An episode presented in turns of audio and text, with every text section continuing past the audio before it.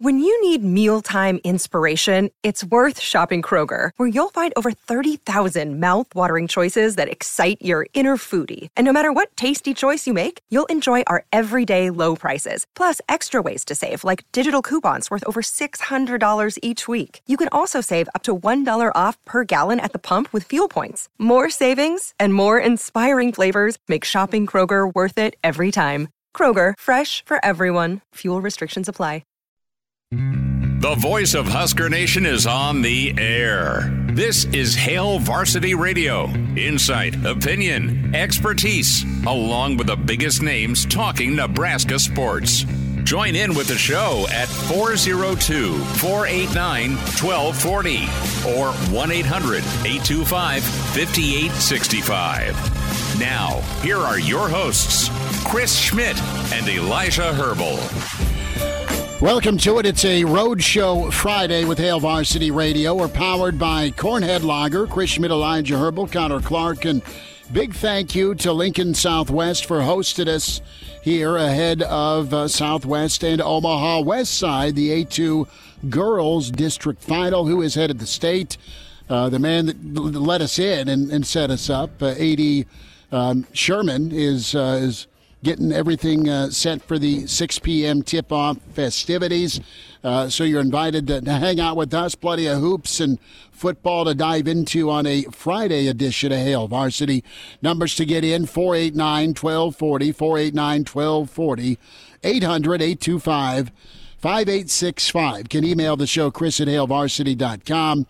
And always find the show uh, how you want to do it. That's different social platforms with your friends at E S P N five ninety in Omaha, K F O R in Lincoln, our friends out in central Nebraska, Kearney, Hastings, Grand Island, with the E S P N Superstation, News Talk nine hundred in Columbus. Can watch the show on the Hail Varsity YouTube channel. Check that out. Subscribe and like it. Uh, also, the Hail Varsity Radio Twitter feed at HVarsity Radio. So, I don't know how many times during the spring and over the years we've we've been at a baseball stadium uh, getting ready for, for, for juniors' foray into wild pitches. Uh, we are at the uh, the venue tonight, though, Southwest High School in Lincoln. Uh, Westside from Omaha comes to town. Should be a pretty good ball game. Mm-hmm. Excited to have that uh, locally here on K F O R. Guys, Nebraska baseball continues their quest for perfection in the desert. Good outing last night, seven to two. Uh, Nebraska and Minnesota on Sunday. Uh, a jam-packed P B A as Nebraska continues to march towards March. Creighton is at Slick Rick Land. Saint John's hosting Creighton, an early eleven a.m. Central time. And, uh, oh, yeah, we have uh, some uh, some special guests to, to check in with us today. Jacob Padilla from Hail Varsity and Hurrdat Sports going to join us. We'll get the lowdown on Nebraska and Creighton hoops from him. Uh, in hour two, the Pride of Fairbury, N B C Sports, Bill Doleman, uh, Billy D going to be with us at five. Joba Chamberlain going to be on site with us as Joba will talk some Husker baseball at five twenty-five. And then the return of Clausborne. We'll have a Friday forecast with uh, some of the who's who of games uh, Saturday and Sunday. We'll have predictions to, to go wrong. Elijah, you're you're doing all right. Good to see you here. You made it. Uh, the gridlock did not cause any road rage, and I'm very proud. You know, and I give credit to anybody out there who is driving in their car right now listening to the show. I am usually, you know, at work doing the show. I forgot how brutal three o'clock traffic can be, so I'm driving across town. I know you had warned me a couple days ago. For the Lincolnites, you might know this better. You'd warned me a couple days ago fifty-sixth Street was a hellhole. Uh, as you were trying to get into work a couple days ago. That's a quote, if you're wondering. So I'm like, you know what? I'm going to take his advice. I'm going to take seventieth Street. seventieth Street was no better. Uh, Lincoln East High School, they were getting out as I was driving by.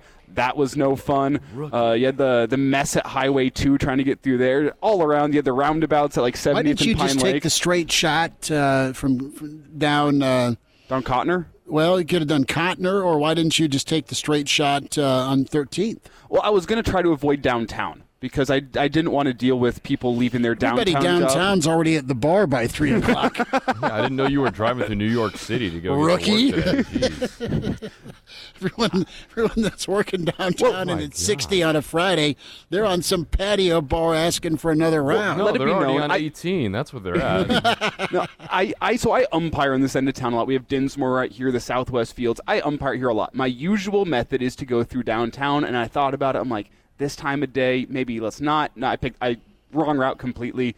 Downtown is probably the way to go, uh, but I made it here. We've got a show Good. going. The I was going to say the stands are full for us. They're not. They're absolutely empty. But well, we have a fire hazard to our right. There, there are cords and cords and more plug-ins. It looks like Griswold's uh, garage area when when when Ellen finally got the outside lights to work. That's what we got to, next to us. But so if you're watching on the stream and you see some smoke, that is not me or Schmitty. No, it's it's just what's going on. Don't turn uh, I will say, uh, I know it's a Southwest uh, West Side matchup. I have never had any issues getting to West Side or any of the Millard schools or the Hurrdat Sports Bar in Gretna or in La Vista. Smooth sailing. Is that a commentary on the traffic flow within I'm just, Lincoln? I'm, I'm just saying the the construction that, that is apparent in Omaha has not ever affected my travel time. See, and I know we have people within our, our live stream, and you guys can check in, that live in much larger cities than Lincoln or Omaha, and I'm sure they're just sitting here like, oh, wow, like you guys what have are you whining about? about? thirty minutes? Come on. Yeah, Connor, I'm Connor in, my hand. in Chi-Town. Uh, me uh, on the way to Michigan State getting stuck outside Chicago on the interstate was like an eye-opening experience. Oh, it's to me. brutal. Like bumper-to-bumper traffic, and I'm still an hour from downtown Chicago. Oh, no. Voges and I stayed in a hotel. I think this might have been the Mike Riley Media Day, uh, first Media Day twenty fifteen. So Voges and I are up at, geez, I don't know, four thirty. To get in and, and make our way down to the McCormick Center. And, and that's, you know, that area, Connor, yeah. I assume, in Chicago. Really cool area, kind of off by the lake. Is that fair, if memory serves? Yeah, it's just it's just south of Soldier Field, pretty much, like fifteen-minute right, walk. Uh-huh, yeah, we should have oh, walked. Oh, yeah, yeah, yeah. It's yeah. kind of over by where they do Lollapalooza. Right, we, we should have walked. It's, it's about like thirty minutes Fun south fact, of Lollapalooza. DePaul plays across the street, so I'm, okay. I'm, I'm there uh, quite a bit. Duly noted. Uh Yeah, how's DePaul been doing this year, Connor? Uh, we can move on. They should drop basketball is what uh, some of us I, feel. I, I sent a tweet to Connor earlier this week, and somebody said, man, why are they letting a Y M C A team play in N C A A basketball? DePaul. Just the most random stray from one Elijah Herbal ever that I've, I've ever received. Good. I sent that at like noon on a Tuesday. It's just mean. Chicago traffic, though, heading into the city, even at four thirty a.m., it turned into six thirty a.m. real quick, yeah. uh, just because. Uh, let's get the shout-outs going. We always do our starting five, the top five or first five in the stream. Hail Varsity YouTube, you're encouraged to uh, to join the stream. Check the show out in that form if you like. Uh, Brennan from the Black Hills in at one. Uh, Brandon, second. Jeff, three. N U Grandpa coming in at four. Patrick, what's up, Patrick? He checks in at five. And uh, K G Kids for Life is top five-ish. You are right. Uh, so good on all of you for, for being in. Uh, Mike has been uh, getting that uh, that first-place ribbon much of the week, so good for him. Moonbot in early. Tuck checks in. Elijah, the O G version, not our Elijah, but uh, sadly no Bang Bang Sauce, no Bang Bang Shrimp. We got to get back up to the Hurrdat Sports Bar.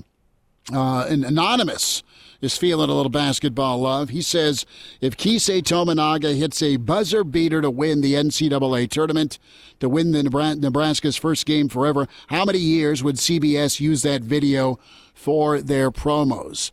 Uh, and this time of year, you get into February as you loom toward Selection Sunday.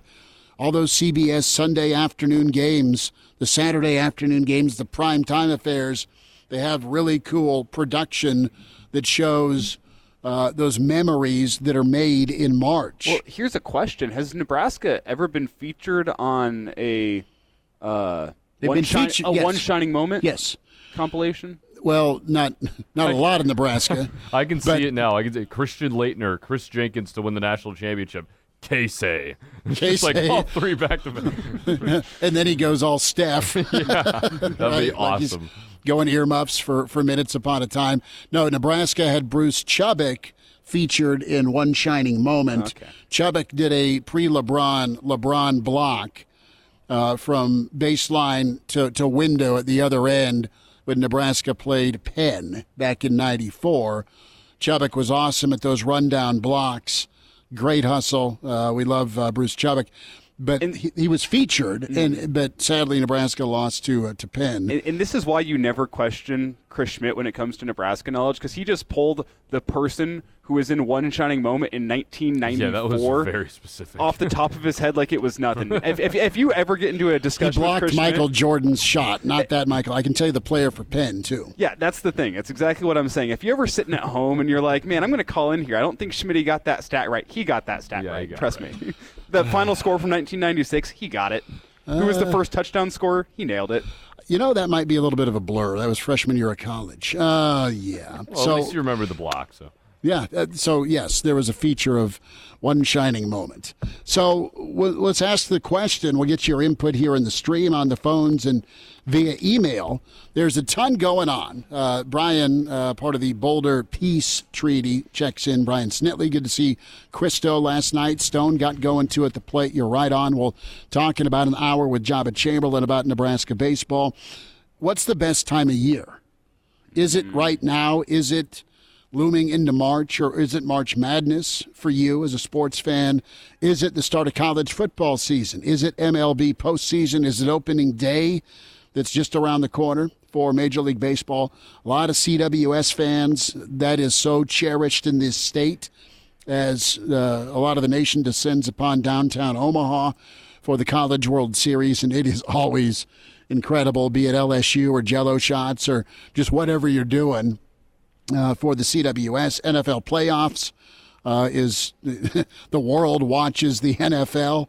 Uh, so, you know, we can we can kind of chew on that for a little bit for a Friday topic. Hmm. To me, the best time of year, and I've been really lucky to do this for a living, there it, life is just different end of August come September. When it's football season, when the calendar turns, when it goes from fall camp to game week prep, it is fantastic. And the last couple of years have been really unique because one was in Ireland, which was, aside from the game and the international incident with the onside, it was amazing to be covering and be a part of that.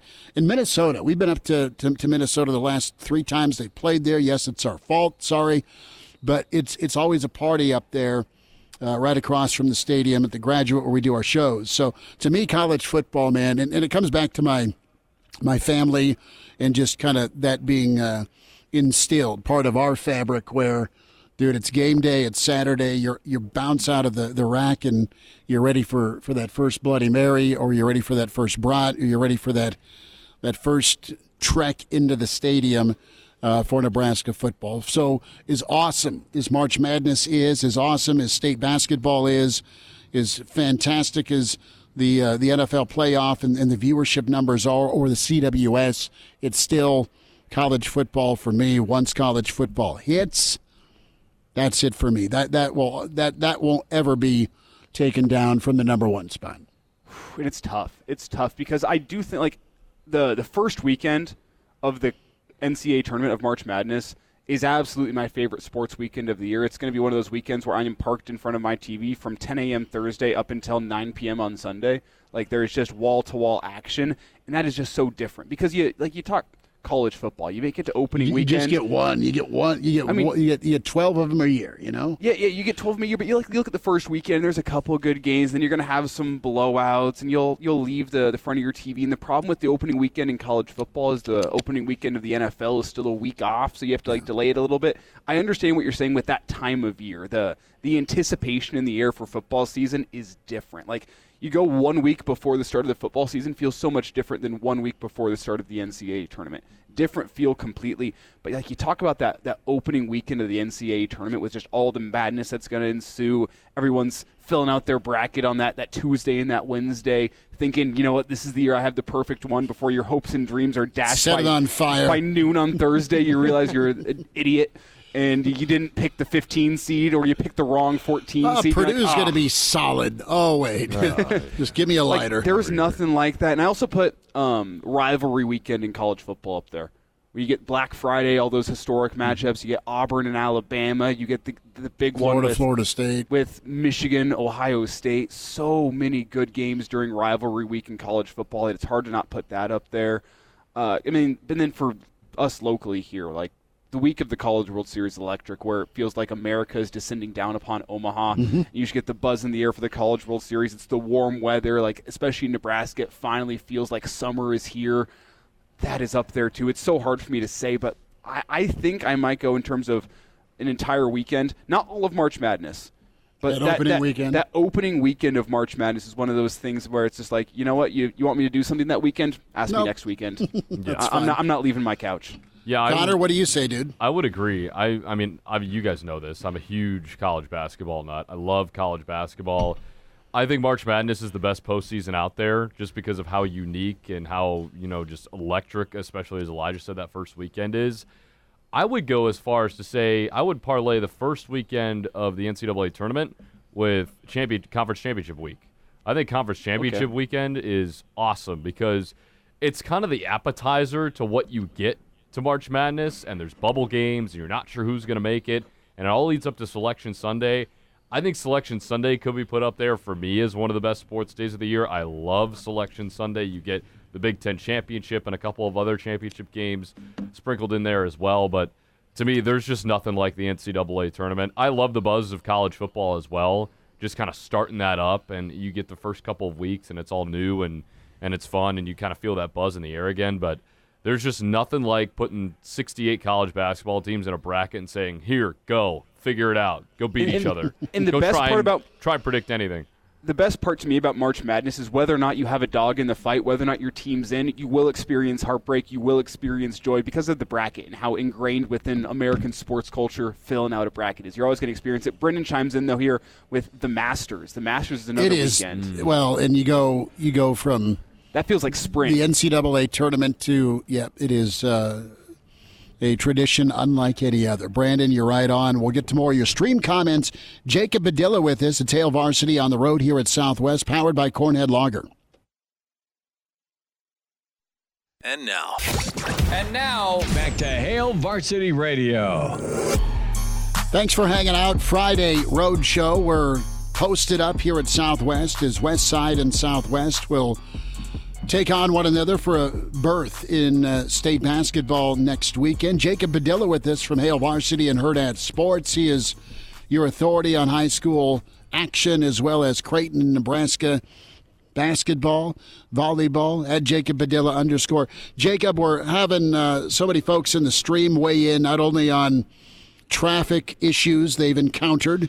Elijah had some traffic problems on the way here. Yesterday was no bueno for me.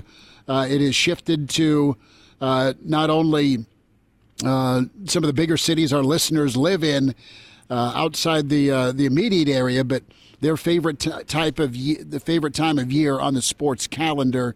Is it even a question with you? Is it March Madness? Is that your favorite time of year in the sports world? Yeah, that's that's probably fair to say. Um, just with especially the, the kind of the. the high school state basketball leading directly right. into the tournament. Uh, and then that leads into summer basketball and the N B A finals. So basically, yeah, just kind of it's basketball, basketball, basketball for uh, a few months straight there. And uh, it kind of keeps uh, the party going. So good time of year for sure. Especially do you have a, the weather's starting to get better. Yeah. Uh, do you have a second at all? A second place? Uh, No. Not really, yeah. He, he, he was going to say the N F L postseason, but he can't because of how the Packers have performed over the past couple of seasons. That's a oh, nightmare. Uh, we, we, got a, we got a mouthy Denver fan I to I my right. I be throwing that shade, not you. I, li- I live with Packers fans, so I get it. Like I, I, What are you I taking out repeatedly on Jacob, though? because like I've I just have all the jokes ready to go because I live, as I said, with Packers fans, so they're just they're ready to go. It's Packers and Chiefs, like the people I inter- er, I interact with most this time of year, or that time of year I should say. So the jokes are just on deck, and I, I do apologize, but maybe he deserves it for how he cooks his steaks. Wow. Whoa. Hey, I don't have to do this interview. I can say no. I'm sorry, Jacob. I apologize. Jacob, uh, let's talk a little bit here with uh, Nebraska and Creighton. Important games for both. If you're Mac and the Jays, you want to keep the momentum going. Let's start with uh, a trip to, to New York and Slick Rick land with Pitino and Saint John's. Thoughts on Saturday. Then we'll we'll kind of dive into Nebraska, Minnesota, and quite honestly, the uh, the the task at hand for Nebraska with the four remaining. But let's start with Creighton. And what do you see? Awesome, awesome environment and win against UConn. Can they travel with that momentum? Yeah, the schedule works out nicely for them to kind of really enjoy that win coming off of the, the Tuesday night game, uh, and then still get some good uh, good rest, kind of re uh, recalibrate and get ready because they don't have to play till Sunday. So no quick turnaround that they have to worry about where you had to immediately dive right back into the next week. So um, this week worked out well for them. Um, and also the fact that they're playing in, uh, at Madison Square Garden this year. Uh, it's kind of a nice little bonus here to, to get out there and play in a game there a couple weeks ahead of the Big East tournament. So you get a nice little added bonus for, for the game this weekend and kind of where it falls on the schedule. So Uh, that being said, it was a one-point game, and Creighton had to survive a shot at the buzzer when the two teams played in Omaha. Uh, I think Saint John's is playing significantly worse, and Creighton is playing significantly better than uh, the first time they played, but um, th- there are still some matchup things w- with what Saint John's does that um, can give Creighton problems. So they're going to have to come ready to play for sure, but um, I think you have to like your chances with uh, with what Creighton is been doing lately and kind of just the way that so many guys have kind of elevated their game recently. With this Creighton team, do you worry about a, a letdown spot following such a, a massive game? And when you think back to Nebraska taking down Purdue, they kind of fell into a week-long lull the following week because of that. I mean, you're riding high. Maybe you're not uh, putting forth as much effort in practice. You think you've made it. Do you worry about that with Creighton as they, they come down the stretch, especially considering the fact that their N C A A tournament spot, while it could always be better, is pretty solidified at this point? Not really, just partially because of the schedule, like I said, and kind of how it lays out to uh, kind of combat that with what you can do with, with your uh, practice schedule and everything. Uh, and um, you hit, hitting, hitting the road against a team that gave you problems the last time you played them. Uh, and, and it's a veteran team. Yeah, a, a lot of guys out there that have uh, gone through a lot of Uh, a lot of college basketball at this point, and I've seen the ups and downs, and I've had to experience uh, success in, in handling that. So um, I, I think their maturity and kind of the, the age of the, the leaders on this team, uh, coupled with the way the schedule played out, should minimize the uh, the the chance of any kind of letdown like that. Now the question is, can they come out and, and play well? Um, I, I think I think the answer will probably be yes, but you never know on the road. Jacob Padilla is with us on Hail Varsity Radio. And, Jacob, turning over to Nebraska here, three straight wins. You finally get that elusive road conference win at Indiana by fifteen. And then now you look ahead to the next four, and we were briefly talking about this before we got on the show here today. What do you need from Nebraska out of these next four? Is it four and oh? Is it three and one? Is two and two a little too risky? What's your take on that? Yeah, I, I think obviously four and oh would be great. Um There, you, you definitely don't want to lose uh, at Michigan, just with the season they've had. Uh, it's hard to know what to make of the, the trip to um, Columbus now with the, the coaching change at Ohio State. Seems like maybe that, that'll get a little bit tougher there. Uh, you, you definitely want to get these two on the road, um, or these two at home. Minnesota's probably the best team that you, you play remaining in terms of, all right, if you can afford to lose one, but that's at home, and you've already lost to them once. So I think if maybe you get out of here with a, a three and one record, maybe you drop that one at Ohio State, then you, you'll feel fine still. Um, a four, uh, two and two record w- would it be great? I, they they've probably done enough now um, to be okay going into it, but just in terms of the way the team is playing, um, it, it's not like you're you're facing any of the, the the top teams left. So I think you got to go into this just hoping for four and oh. Uh, Nebraska is better than all four of these teams uh, at the way they're playing right now uh, and where they are at this stage. Um, it, it's just a matter of they got to go out here and execute and prove that, which they finally did that uh, against Indiana because, that, again, that's a team that Nebraska is clearly better than. They're two and oh against them. They've handled them both times. And they found a way to go do what they're supposed to on the road for the first time. So if you can kind of carry that forward, then they've got a chance to kind of close out the season the, the way you need to. Jacob, who are you buying stock in for Nebraska down this stretch? Uh, give me a player or two you, you'd be betting on to, to kind of help carry the load for Nebraska, because they've had a different hero, it feels like, every night. They've had some constant heroes as well. Yeah, that's kind of uh, the, the the kind of identity of this team, where it hasn't been one guy. Um, I think Keisei, he's let him in score in the last two games. He's starting to, I think, be a little bit more consistently impactful, uh, whereas maybe early in the season it was kind of up and down. He had that kind of little three-game slump there in the middle of the year. Um, he's starting to be that guy, and as we saw in that last game, went off in the first half and then uh, drew a lot of attention in the second half, and that opened up things for other guys. And so that's kind of, I think, the, the recipe for this to work is, all right, Keisei, um, come out here, see if you're feeling it, uh, go get some big shots. And then as defenses have to really focus on you, now you got Jamarcus Lawrence hitting shots. Now you've got more room for Rink Mass to operate. You've got Bryce Williams' chance to go one-on-one uh, with less help.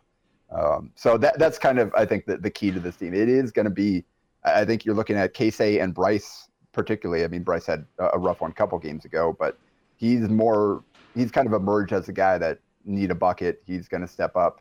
He's going to be able to kind of be that consistent guy that's handling the ball, that's getting getting your offense a little bit. Um, so you're looking at those two, and then uh, everybody else matchups and how they happen to be feeling that day. Because I mean, Jamarcus Lawrence, that was a great game. Obviously, went five for five from three. Um, the the kind of switch to the bench does change some things for him, but it's not like he's been lights out ever since he went to the bench. He's had a couple rough ones as well, and he's had a, had a couple good ones. So that's what this team is. Um, I, I don't know that it's going to be the same guy every single night.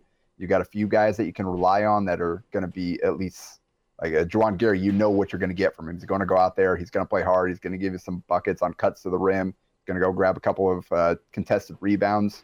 Um, but beyond that, like in terms of just offensive production, it, it's kind of it depends on the matchups and who's playing well that day.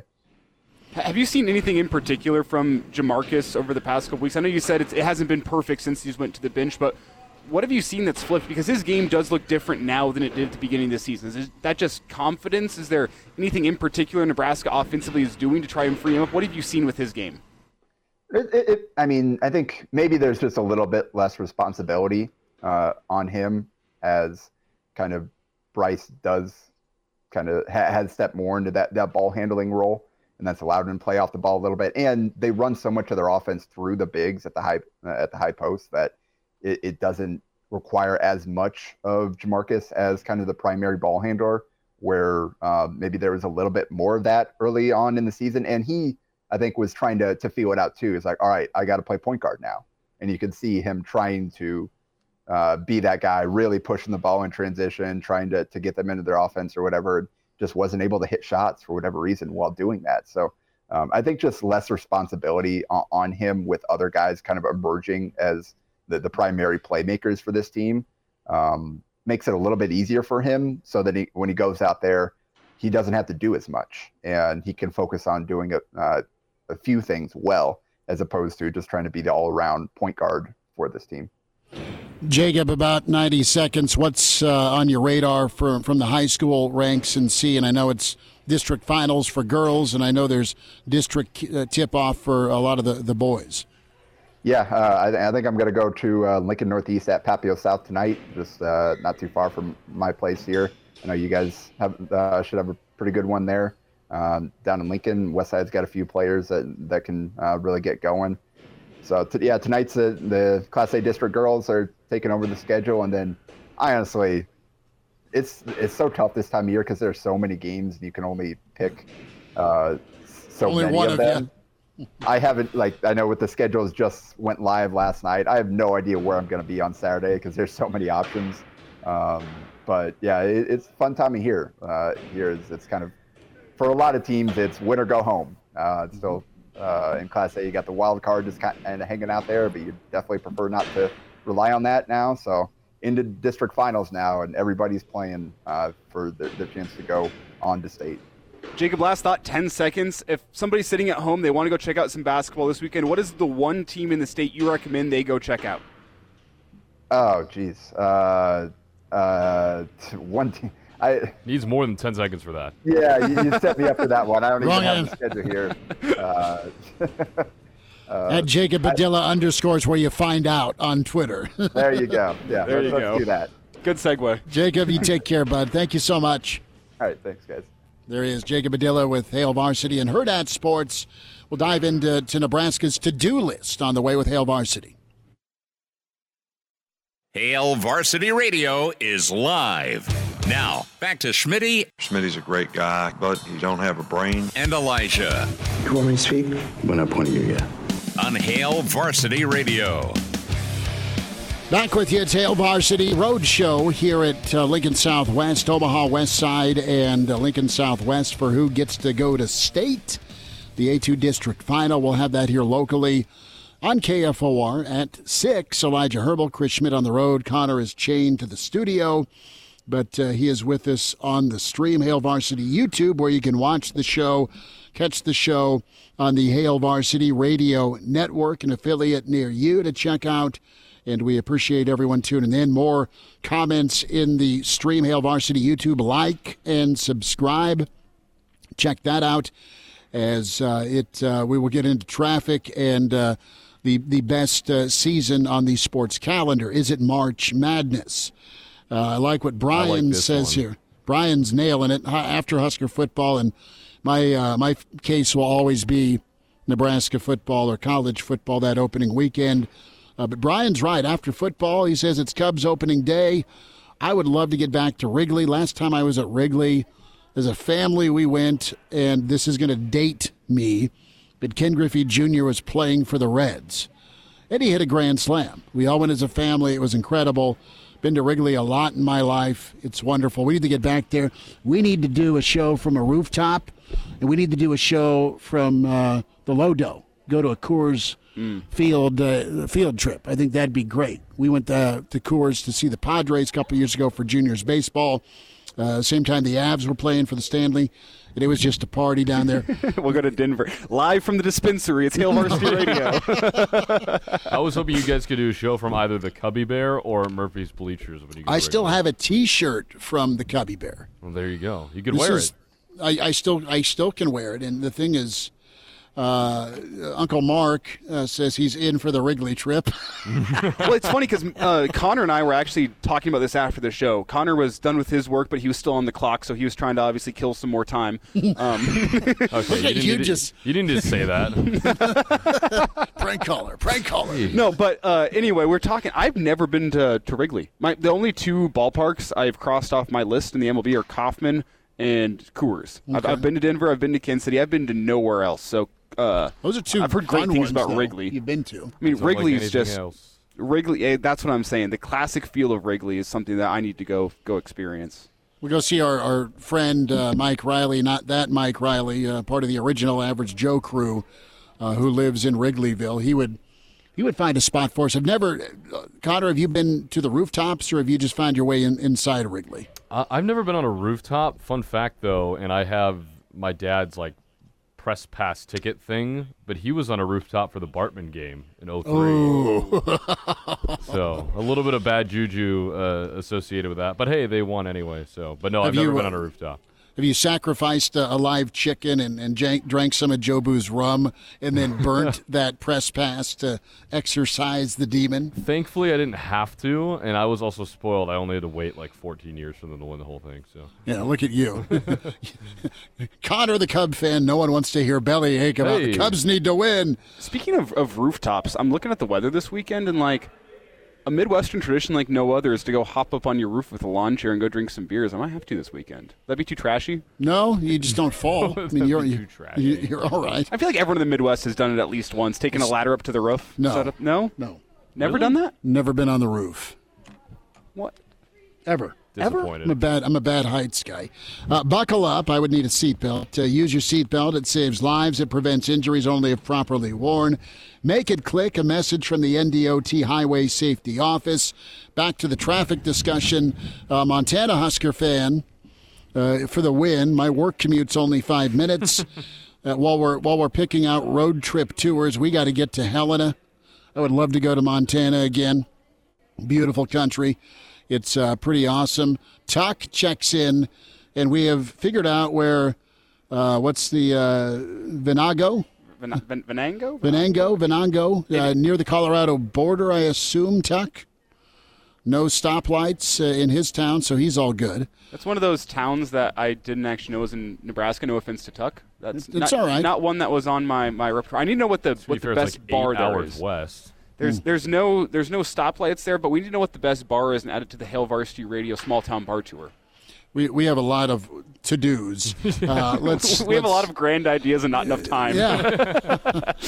we need a car, we need a credit card and uh, someone to fill up the gas. Speaking of the to-do, Nebraska, what is there to do? We'll get into this with Bill Doleman as well, but we touched on it with uh, Jacob.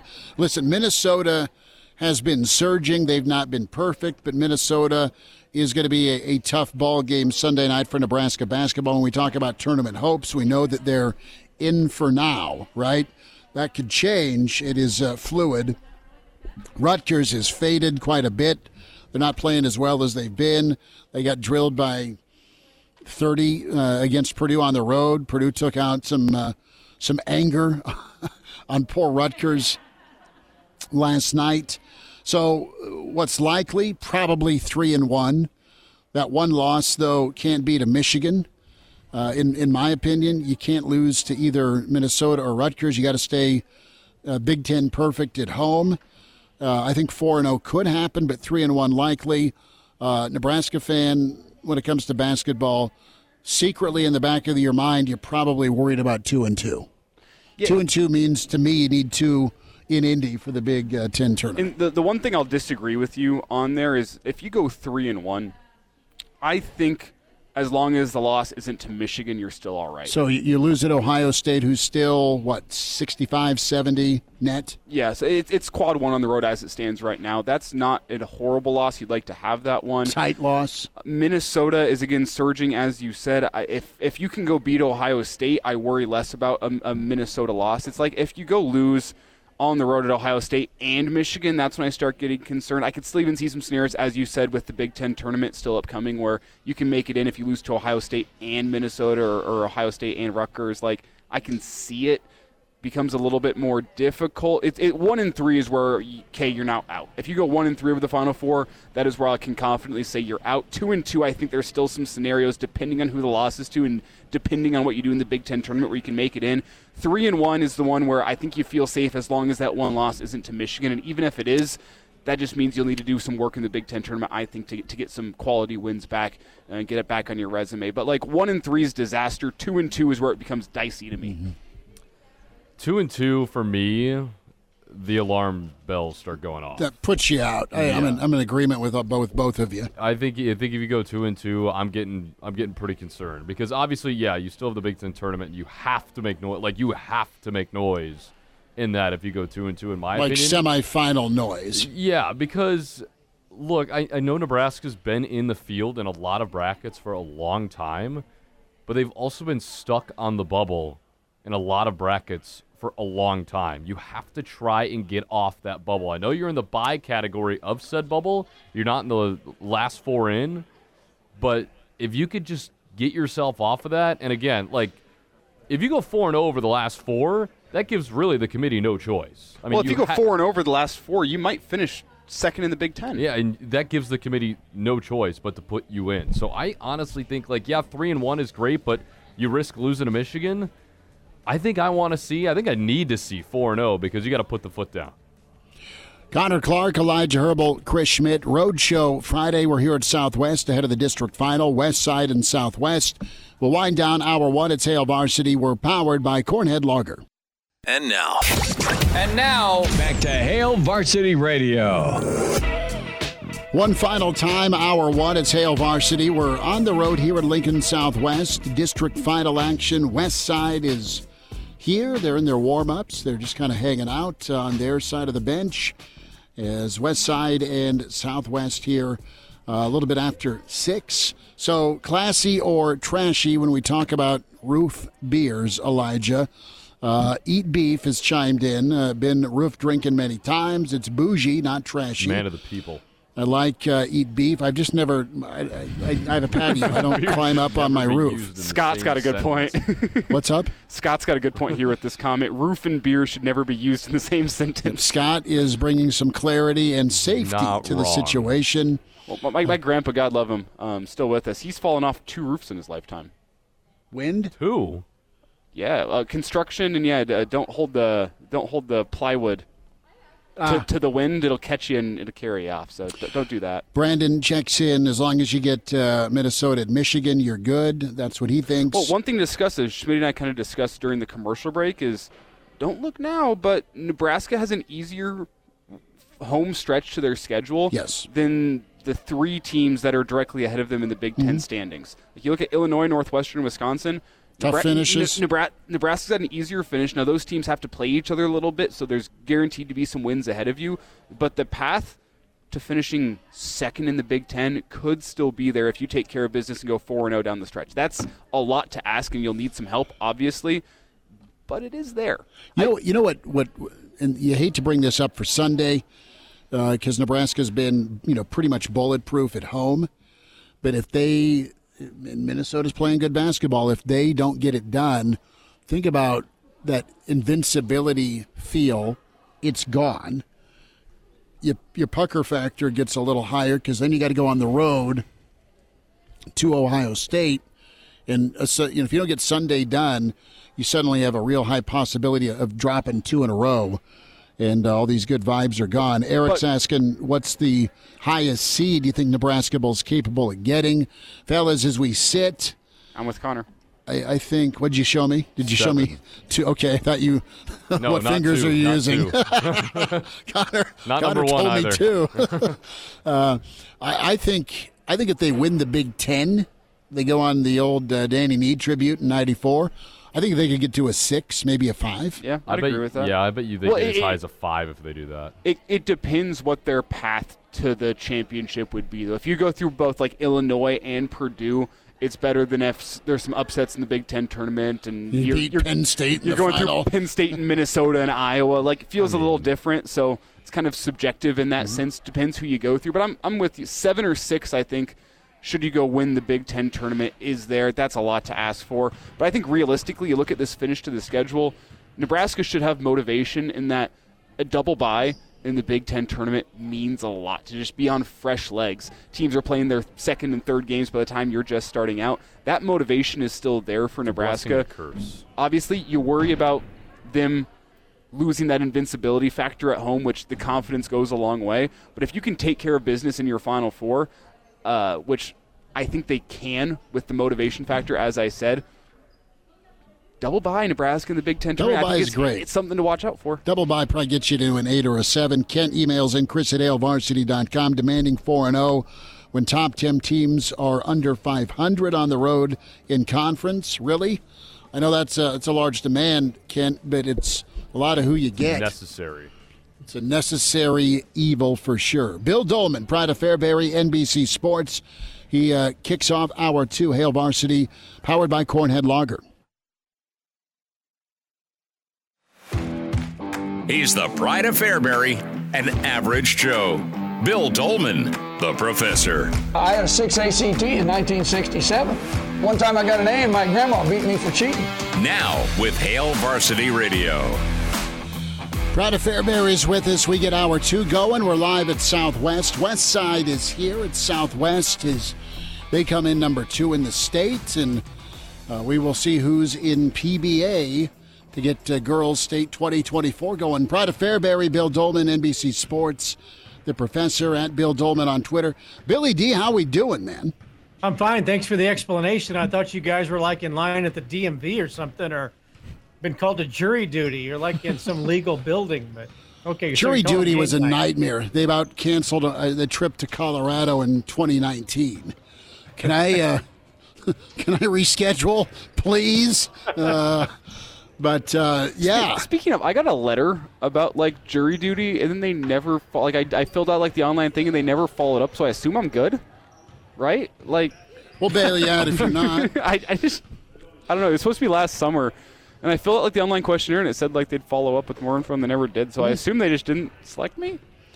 That's all right. I I, I, I would you feel didn't blessed. Meet the criteria, right?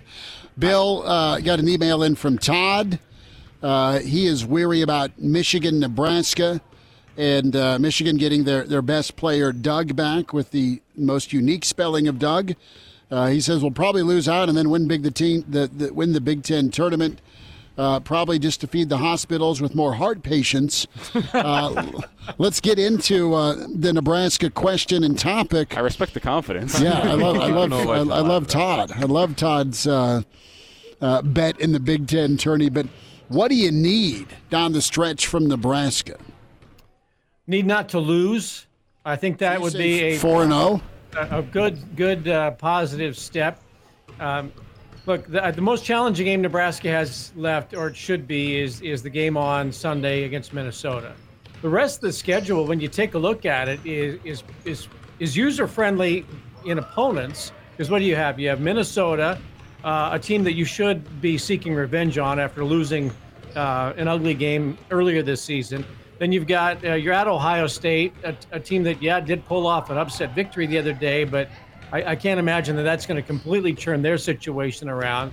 Uh, then you've got, what, a, a couple of days off. You go Sunday, Thursday, Sunday back home for Rutgers on Senior Day, which should be a fairly emotional uh, game because you've got Alec, even though he's been around for one season, I think people have really taken to him, especially because he's local.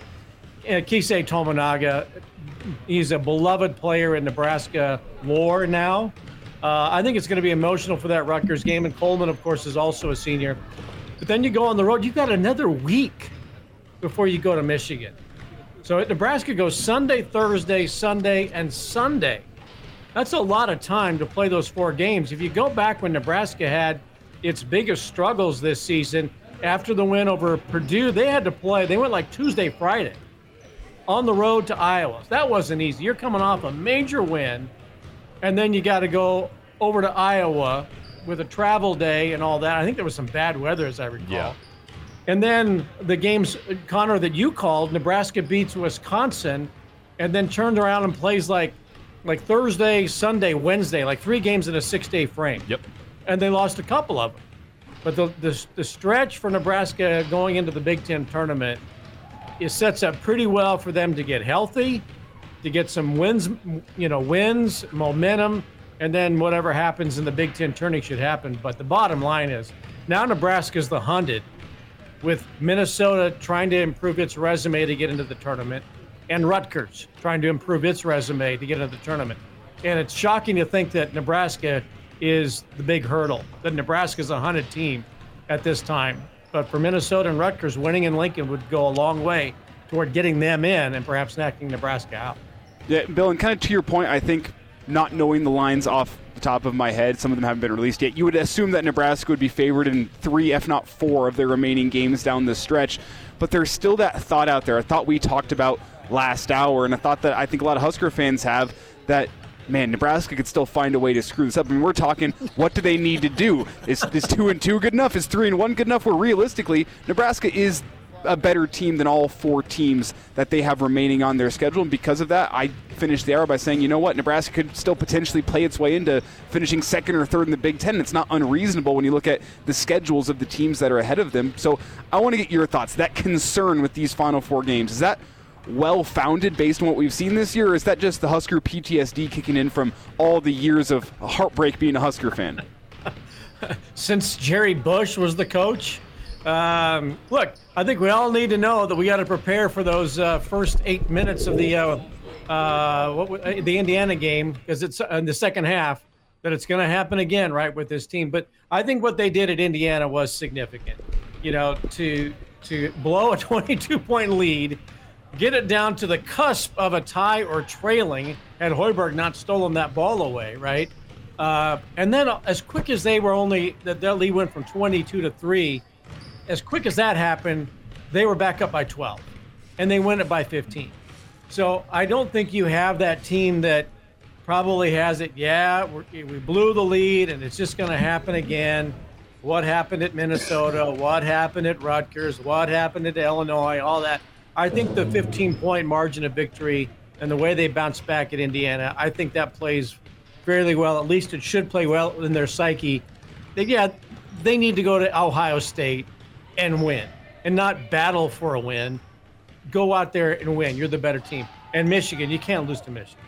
That's that, that team is also in disarray. You've got a couple of places that are going to have new head coaches, if not three in this league, right? With Ohio State, Michigan, and uh, in, and perhaps Indiana. You took care of them already. Yeah, I agree, Bill. I think that, you know, if Nebraska has a stretch like this in, say, early December, you maybe excuse a loss or two. But now that you're getting down to the nitty-gritty, you're better than all four of these teams that you have left, at least on paper, and I think that they passed the eye test too. You have to beat them, I think, because that only strengthens your resume, obviously, for March, but it builds momentum going into the tournament. You mentioned the time off that they have on top of that. And you can prove that you can string wins together on home and on the road when you alternate. And I think that's going to go a long way for the committee when we come into March. Yeah, the, the, Nebraska's resume is, who else has wins over, what, a pair of top six teams this year, even though they were at home? And, you know, I, that's that's a big deal at this time of year. They're going to be looking at those and, and the, the, you know, the size of victory, all of that kind of stuff. Nebraska's probably going to finish with at least twenty, twenty-two wins on the season, at least twenty-one wins on the season, wins over a couple of top six teams. Uh, you know, they, they, they're going to look at, you know, they're going to look at their resume without the name on the, at the top of the sheet. They're just, they'll look at the stats, right? And they go, that's a pretty good basketball team. And look at the wins that they have. It's not going to be, ah, it's Nebraska. I don't think so, right? That's for the pundits to talk about. I think Nebraska black and white resume looks pretty good. And it, it's only going to get better if they go two, at least two and two down the stretch. Pride of Fairbury, Bill Doleman with us here, Hail Varsity Radio Roadshow. The A two District Final follows us. It's Omaha Westside on the road here at uh, Lincoln Southwest as uh, they are vying for a spot at P B A next week. Bill, going to go to college football. Tis oh, real, the season. Real, real, real quick, for those people who might be watching on the stream, uh, did somebody just confiscate Elijah's backpack like they, they took Judge Reinhold's in stripes because he was holding? No, people holding are at the bus station. In the stream, people are accusing Elijah of, of having a backpack full of Cornhead Lager. We it are has, powered by Cornhead Lager, just not at the high school during the show. It has my notebooks and nothing else. Let's. I'll, I'll open it up for you guys. No beers in here. Uh-huh. I'm more yeah, worried about Shickley Ditchweed or something, but nevertheless, yeah. Go ahead. There we go. There we go. There we go. Uh, a thought here as it's fundraising season for N I L, and uh, I want to get your take here on Nebraska from a from a legislature standpoint. You've got different rules for different states, Bill. It's not uniform. It's the Wild West. Uh, we all heard Johnny Football talk about bagmen this week. Uh, I want to get your take, though, on, on uh, Governor Pillen and L B thirteen ninety-three. And, and the long and short of this is giving Nebraska more power to directly, the university, work with their student athletes when it comes to U N L uh, or when it comes to N I L. And uh, interested to uh, to get your take. You've spent a lot of time in the athletic department uh, in your career, and this isn't an oversight thing to me. And Trev talked about it this week, Trev Alberts, but more so of a, a protection because Nebraska, while they have eighteen ninety, which is fabulous, there's a lot of places around the country that have shady collectives that end up promising the world and delivering ten cents on the dollar. Would it be better for the universities to directly handle this with their student athletes? That's well, what Nebraska's look, proposing. But look at the look at the ruling that just came down, what, just a couple of hours ago with Virginia and Tennessee. The judge basically in his ruling said the N C double A no longer has any power. I mean, that that that seems to be, and, and again, this just came down a couple hours ago, right? So Nebraska is being proactive in terms of how the game is about to change even more. We've been going through the conference realignment stuff. We've gone through television contracts and the hundreds of millions of dollars that are going to come in. We know that there's going to be, a, there's a facilities arms race going on. Uh, we know that the Big Ten and the S E C are creating their own super league of football, right? But with this thing that's coming down now, and people really, really need to pay attention to this, the Tennessee and Virginia rulings that basically say student athletes can now start negotiating before they even step on campus and sign on the dotted line. I mean, you're talking about high school kids that have high N I L values or perceived values, and they're going to be able to cut deals and work with collectives and schools and boosters. And it's just, it's, look, this is just preliminary from what I've read so far. I'm going to go do a deep dive on this. But the bottom line is kids are going to be able to make deals before they sign national letters of intent, from the way I read it. And eventually schools are going to have to say, we're going to have to sign you to a contract to become university employees under contract. So it might be a deal where this recruit signs a three-year letter of intent, maybe four, but maybe a three-year letter of intent to play football at Nebraska, or three with a fourth-year option, if you know what I mean. Mm-hmm. Or maybe that they sign a, instead of the five-star quarterback for a three-year deal, they sign him, but the, the quarterback number two they want, they're going to sign to a one-year contract. And all this is come, I'm telling, this is what's going to come down. You're going to have unions getting in, you know, created, but Nebraska is all in. We know that, right? And so whatever Governor Pillen and the legislature is wanting to do is only signifying that whatever the rules are going to be, Nebraska is going to be all in with their toes on the line. And when they start moving the line, they're going to move right there with it. They're not going to be at the back of the pack in this game anymore. I'm not that they ever have been. I'm just going to say this. Hearing Bill talk about money and legislatures while I can hear Cotton Eye Joe going in the background is pretty awesome. And that just made my day. But it's it is kind of weird how, you know, should the universities handle it? Should these external factors handle it? And I feel like, maybe I'm wrong on this, but the universities wouldn't really want to give up that sum of money because they could use it elsewhere when they could just have these external organizations do it. I mean, what's your take on that, Bill? Well, I think it's all going to be partnerships in some way, shape, or another. I mean, the University of Nebraska and the University of Oklahoma and the University of Oregon, they're all going to have to be understanding where the money is going. Collectives will probably go under the auspices and, and under the athletic department umbrella, perhaps.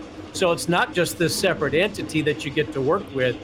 There may be more control by the athletic departments over the collectives so that everybody is on the same page, and it's not that you are cutting this deal with this uh, collective over here, and then you're going to be a university employee, and then you've got donors and all of these areas of money coming in.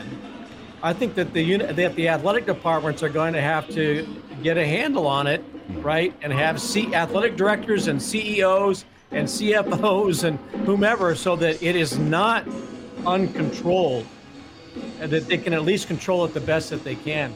But I think this Virginia-Tennessee thing is a huge day, that you're going to have you're going to have free agency with high school kids cutting deals before they sign national letters of intent. And then the universities are going to have to say, okay, it's a two-year deal or it's a three-year deal or whatever, so that you are tied in, so that you can't all of a sudden transfer portal out because somebody's tampering with you and saying, hey, we know you've got a one-year deal with Nebraska for X amount of dollars. They can talk to you whenever and tamper with you, perhaps. I, I don't know, but I, again, this has all come down. But you can start cutting deals when you know your one-year deal is winding down and somebody else knows that, then negotiations begin again. Bill, thirty seconds, I uh, believe. Title nine, how do you navigate that? It's one thing to pay the football, and it's one thing to pay the volleyball. How do you make enough money for everybody? Do you have different tiers of earnings? I, I, I that's for this. That's for people who might be as smart as me. I don't know. Um, I, I, th- I think uh, I think the good, the, the fortunate thing for Nebraska people is Nebraska's always put an emphasis on its women's athletic programs. And I don't think Nebraska women's athletics are going to get left behind uh, in this regard. So I think that for, for me, when that when I hear that question, I think Nebraska's probably going to cover that base pretty well. But it's all an issue right now, isn't it? And uh, I think Nebraska, though, is all in on what the whatever the game is going to be, Nebraska wants to play. Brida Fairbury, Bill Doleman with us, Hail Varsity. Billy D, we'll see you this weekend. Thanks for jumping on, brother. All right, boys. Go Big Red. Have a good weekend.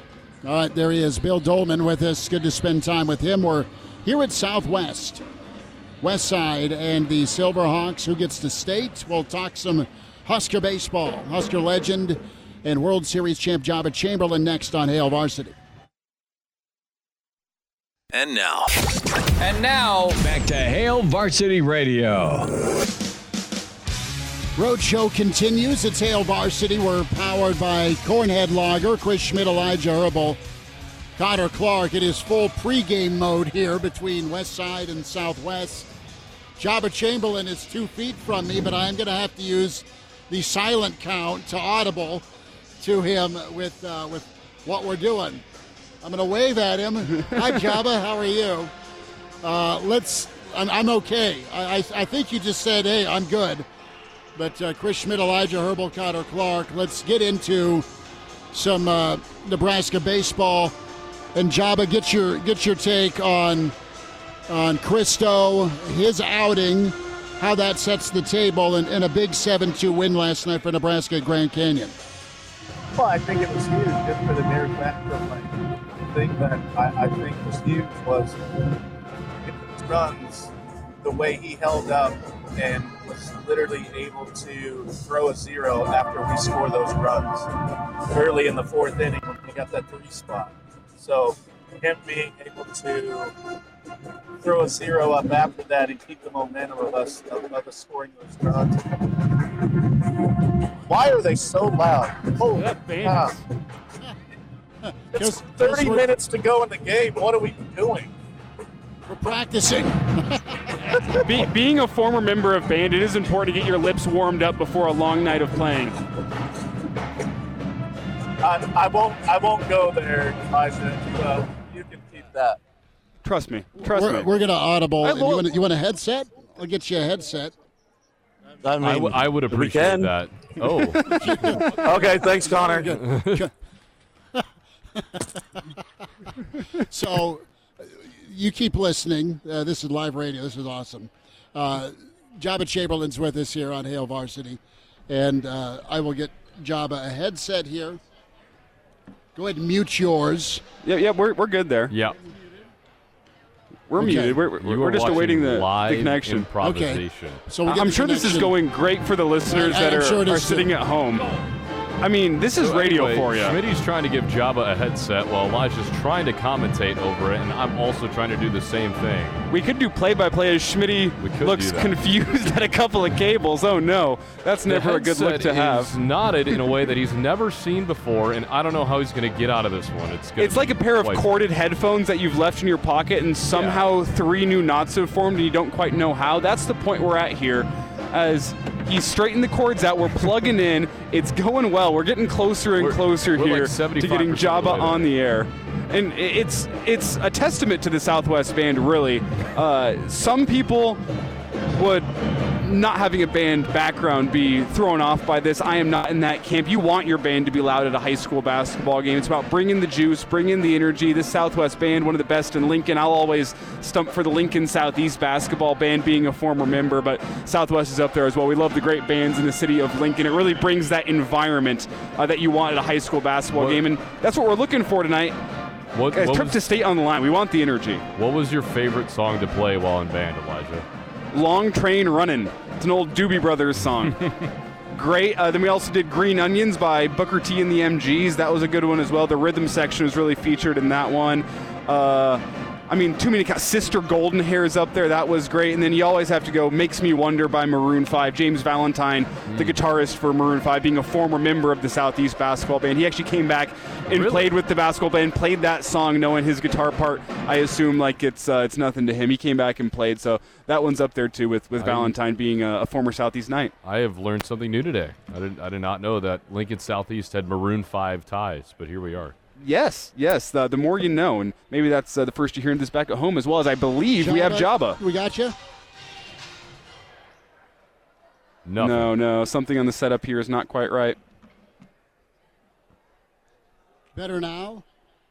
No, I can hear you on the computer. I can't hear you in the headset. Well, we, we can hear you. Yeah, you can. But you talk. Can't hear us? Yeah, on here. Okay, well, anywho, Let's, thoughts, thoughts on tomorrow. Thoughts on tomorrow for Nebraska. Um, I, I think it's going to be something where we, golly, um, just keep. You're, you're good.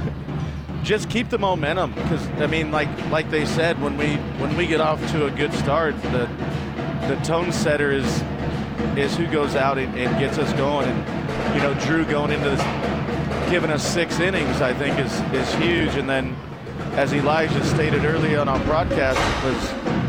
You know, talking about how Tyler Stone needed to step up, and he came out and he had three huge R B Is. And, you know, we were able to keep the momentum at, after we came came out with those runs to be able to keep the momentum and, and throw a zero up after that. And, and one of the things, Joba, that you saw confidence, I think you saw in that game last night. Uh, that Husker baseball team all the way through looked like a confident group, and it started with Drew Christo on the bump with some confident innings. He was able to work through a couple of walks early in that one, dealt with some runners in scoring position, worked his way through that. You saw the confidence on the mound, and I think it translated to that team as a whole, that despite the fact that offensively I don't think they had what they wanted, uh, swinging and missing early in that one through the first couple of innings, they stepped up, they showed confidence all the way through, and that, that confidence was shown in the final score. That that team, you know what, they battled all the way through, and, and the, the confidence building is what I'm looking for this weekend. Yeah, and I think they they did that from start to finish. Yeah, obviously, offensively, probably not where they wanted to see, but you you, you score seven, only give up two. That that's going to win, and you, you get that guy in. And I love the confidence they're showing Tucker Timmerman. I love the confidence that they're showing to being able to put him in, in early situations where maybe not super high leverage, but they're giving him the opportunity to go show and, and see what he can do. And he, he's done a fantastic job. And I, and I think, you know, this is this is the opportunities that he needs to be able to build confidence, especially coming in as a freshman and, and seeing what he's able to do. I mean, we showed what we can do against, you know, an All-American in what Grand Canyon State had, and I, and I think, you know, that that's just going to exude confidence in the things that we've we've done, and, and like you said, Elijah, just just continue to build confidence. Joba, what's that mental side looking like when you get walked off in your last game, and then you come on the road and you beat Grand Canyon in the way you did? How does that switch flip from game to game? Um, I think I think you just need to make sure, like we've talked about before, where every game matters. It doesn't matter who you're playing. It doesn't matter, you know, the, the stature or the name of, of who your opponent is. You got to go play your game. We got to do the things that we got to do. You know, obviously, you know, two heartbreaking losses when very well could have gone three and oh in that weekend. And, you know, you go one for eleven with runners in scoring position in one game, and then we we give it up in the ninth inning. So, you know, very well could be a different story, but I, I think it's just being able to create that momentum and that confidence to understand that we do this and we play our game no matter who we're playing. And I think they need to understand that. Joba Chamberlain's with us here, Hale Varsity Roadshow, Southwest and West Side for the girls' district final. The drum line has taken a knee for a moment. We're able to uh, to communicate a little bit, which is good. Sears goes tonight. He was fantastic. Got the no decision to open the season. How can he build off that first outing? Confidence, yes, but his stuff was nice. Not only his fastball, but Joba, you talk about it with Coach Childress, his, uh, his count dominance. He was really good to get up, you know, one oh uh, on batters, two two one, make that one two. with uh, the pitch count. He was he was pretty impressive. Yeah, I think he just continues to. You spoke too soon, by the way, Schmitty. Um, no, I think he continues just carrying that momentum of what he did in game one into this series, and to not try and do too much. He saw he saw what he could do. He understood what it was, and he didn't try to do. We all know he's not going to throw ninety-eight. Like, we all know that. But he went and pitched his game. He got ahead. He got early, early count contact, and won the situational counts in the oh oh, one one counts. And I think he just continues to build on that confidence, especially against the team that he faced initially. But that's where it goes back to exactly what Connor asked, is how, how do you keep that knowing you're not, you know, Grand Canyon State isn't a Baylor. It's not a Texas Tech that's in the top twenty-five. And it's just making sure that you have those mentalities and everything, and he just goes out and builds on what he has now. And you know, coming off one, yeah, it's it's it's a great start, but you're only as good as your last outing. And if you go out and lay an egg here, but I think just the confidence that he showed and, and what he did and didn't try to do too much, I think he just builds off that. And, and Joba, as a former pitcher, what does it mean to you If, if a guy like Sears goes out tonight and has a good, another good performance? How does that set the table for your season if your first two starts of the year are quality starts?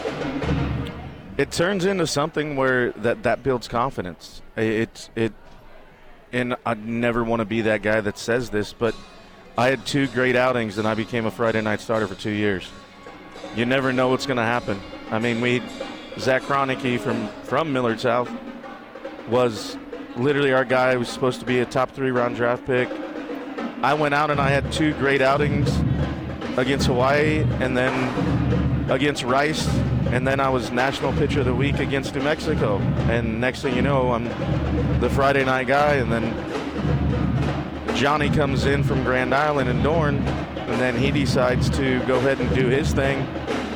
And so it is. It, it, it builds momentum of what these guys believe in and what they understand, because now it's like, okay, we're going to play against this competition. This is exactly what I think I can do.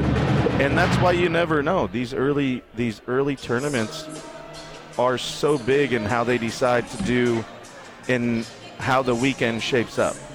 Mm. Joba Chamberlain with us on site. It's Hail Varsity Radio Roadshow here at Southwest, and you hear the Southwest pep band rocking great. And rolling. Joba is uh, on location with us, Elijah Herbal with me, Connor Clark in studio. Joba, uh, we have about uh, sixty seconds left till uh, we got to get out. Hang tight if you want. We've got the Friday forecast coming up with uh, the infamous Clausborne. He's imaginary and he wears red. So we'll uh, for sure have some basketball predictions and uh, move forward that way. Thanks for some analysis, as always, on Husker Baseball. Catch Joba's pod. I'm a part of that. So's Elijah. Triple Play uh, podcast with Hurrdat Sports. Subscribe to it, like it, and uh, check it out on Twitter at the Trip Play Pod or Triple Play Uh, when it comes to the YouTube channel. Uh, all sorts of great stuff on Nebraska and Major League Baseball. We'll wind out a Roadshow Friday forecast on the way with Hail Varsity. And now. And now, back to Hail Varsity Radio.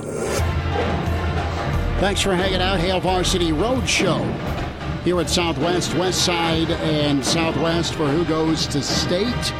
The A two District Final, we'll have that here locally on K F O R. The band is rocking on some no-dos.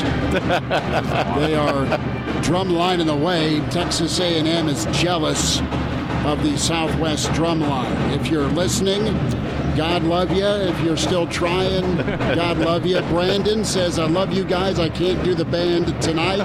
Have a good weekend. We'll be back for the weekend edition tomorrow morning at seven thirty.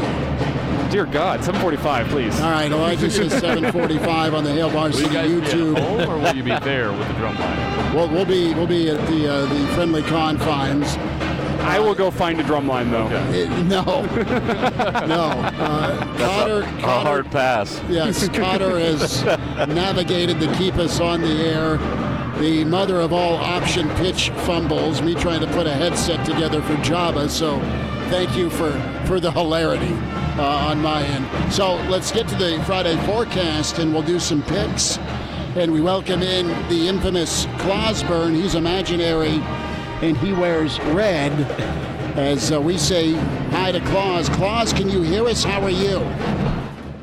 Well, first of all, that drum line is pretty pretty loud, but say hi to Nick Cannon for me. I I will, I will. Uh, what we might and do... Second of all, I want to apologize for not being able to be on the program last week. I was traveling through the great state of Texas and had bad reception, though it was nice to be in Texas and not have it be for an Astro Bluebonnet Bowl, a Cotton Bowl, or listening to Dan Beebe tell me why burnt orange is really the perfect color. So I apologize for my absence. No worries. We're going to get the forecast rolling. Jaba's going to jump in with some predictions as well. And uh, it'll be college basketball flavor, a little Big twelve to start. Houston, minus two and a half at Baylor. The last time Houston went on the road against uh, this highly ranked opponent, uh, they got hammered. Something fierce in Lawrence by Kansas. Baylor's playing really good basketball. They've climbed the polls. They've climbed the rankings. But this is a absolute warm-up for Kelvin and his crew. And I think Houston survives somehow. And uh, they're going to do their thing. They're going to be... Uh, infuriating on the defensive side. They'll score enough offensively. Give me the Cougs sixty-five, give me Baylor sixty-one. Yeah, uh, I got three words for you here. Trapezoid of excellence. Houston ranks highly in the trapezoid of excellence. I'll take the Cougars sixty-nine to sixty-four. Uh, Connor, what do you say? Yeah, I watched that Houston game the other night um, against Iowa State. Their defense was absolutely phenomenal. I expect more of the same, and I don't think Baylor is as good as Kansas. Give me Houston on the road. I'll go seventy-two sixty-five over the Bears. Jabba, where are you leaning? I think watching how fast their defense was, I think that two and a half is easy. I'm going to go sixty-nine sixty-two. Houston. Okay, Houston? Yes. And Claus, what do you like here, the Cougars or the Bears? Well, I'll admit I don't watch a whole lot of college basketball, so I looked up some of Houston's scores, and they're, they've got an offense that's liable to go off for over eighty at any given time. And so historically, when someone with that much firepower comes into Waco, it doesn't go well for the locals. So I'm going to take Houston in this one, eighty-one, and Baylor seventy-five. Claus is, is going. Smitty's got going, head in hands. Is going with, with Houston. Moving on to the great state of Kentucky. Bluegrass Nation. Uh, and uh, you have the uh, the Cats that need to get on the, the mojo for March. Bama has been tremendous. Kentucky, a big win on the road earlier this week. I think they hold serve and cover at home. I like Kentucky by about five, seventy-nine seventy-four over a really talented Alabama squad. But give me Calipari and the Cats at home, Elijah. The one thing I like about Alabama here is how quickly they move offensively. I think they can get out early in this one and throw the first punch against Kentucky. I like Bama. Kentucky hasn't impressed me all that much over the past couple of weeks. Maybe they have a, a get-right spot potentially, uh, some extra motivation after a loss to L S U, but I, I like Bama a little bit too much in this one. Give me the Tide to go in to Kentucky and get the win, eighty-three to seventy-nine. Connor, what do you got?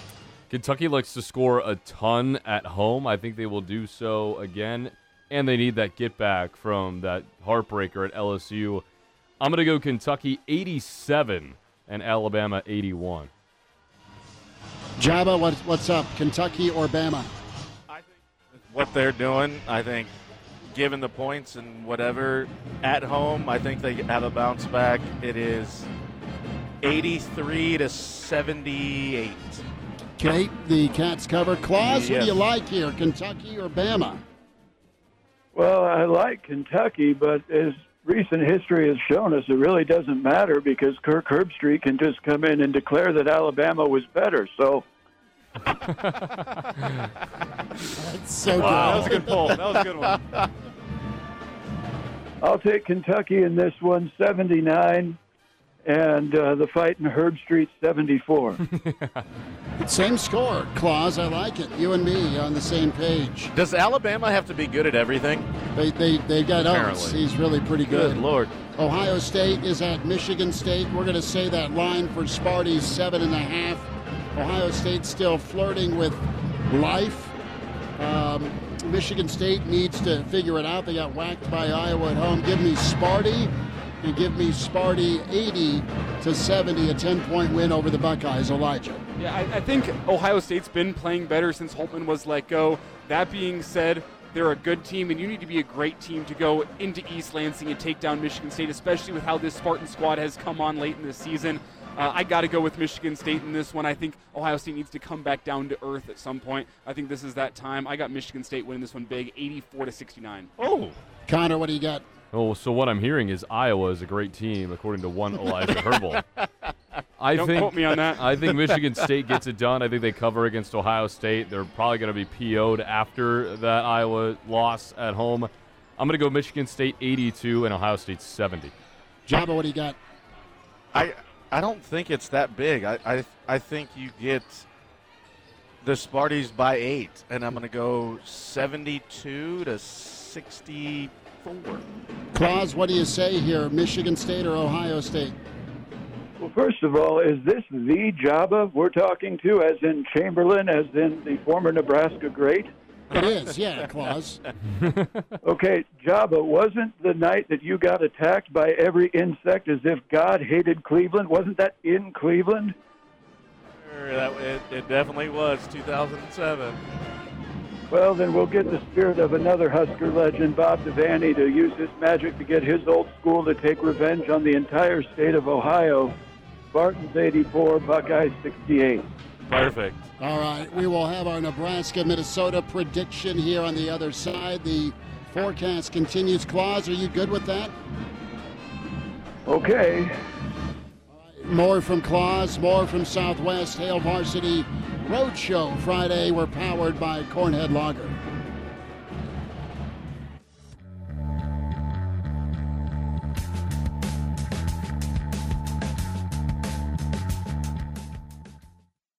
And now.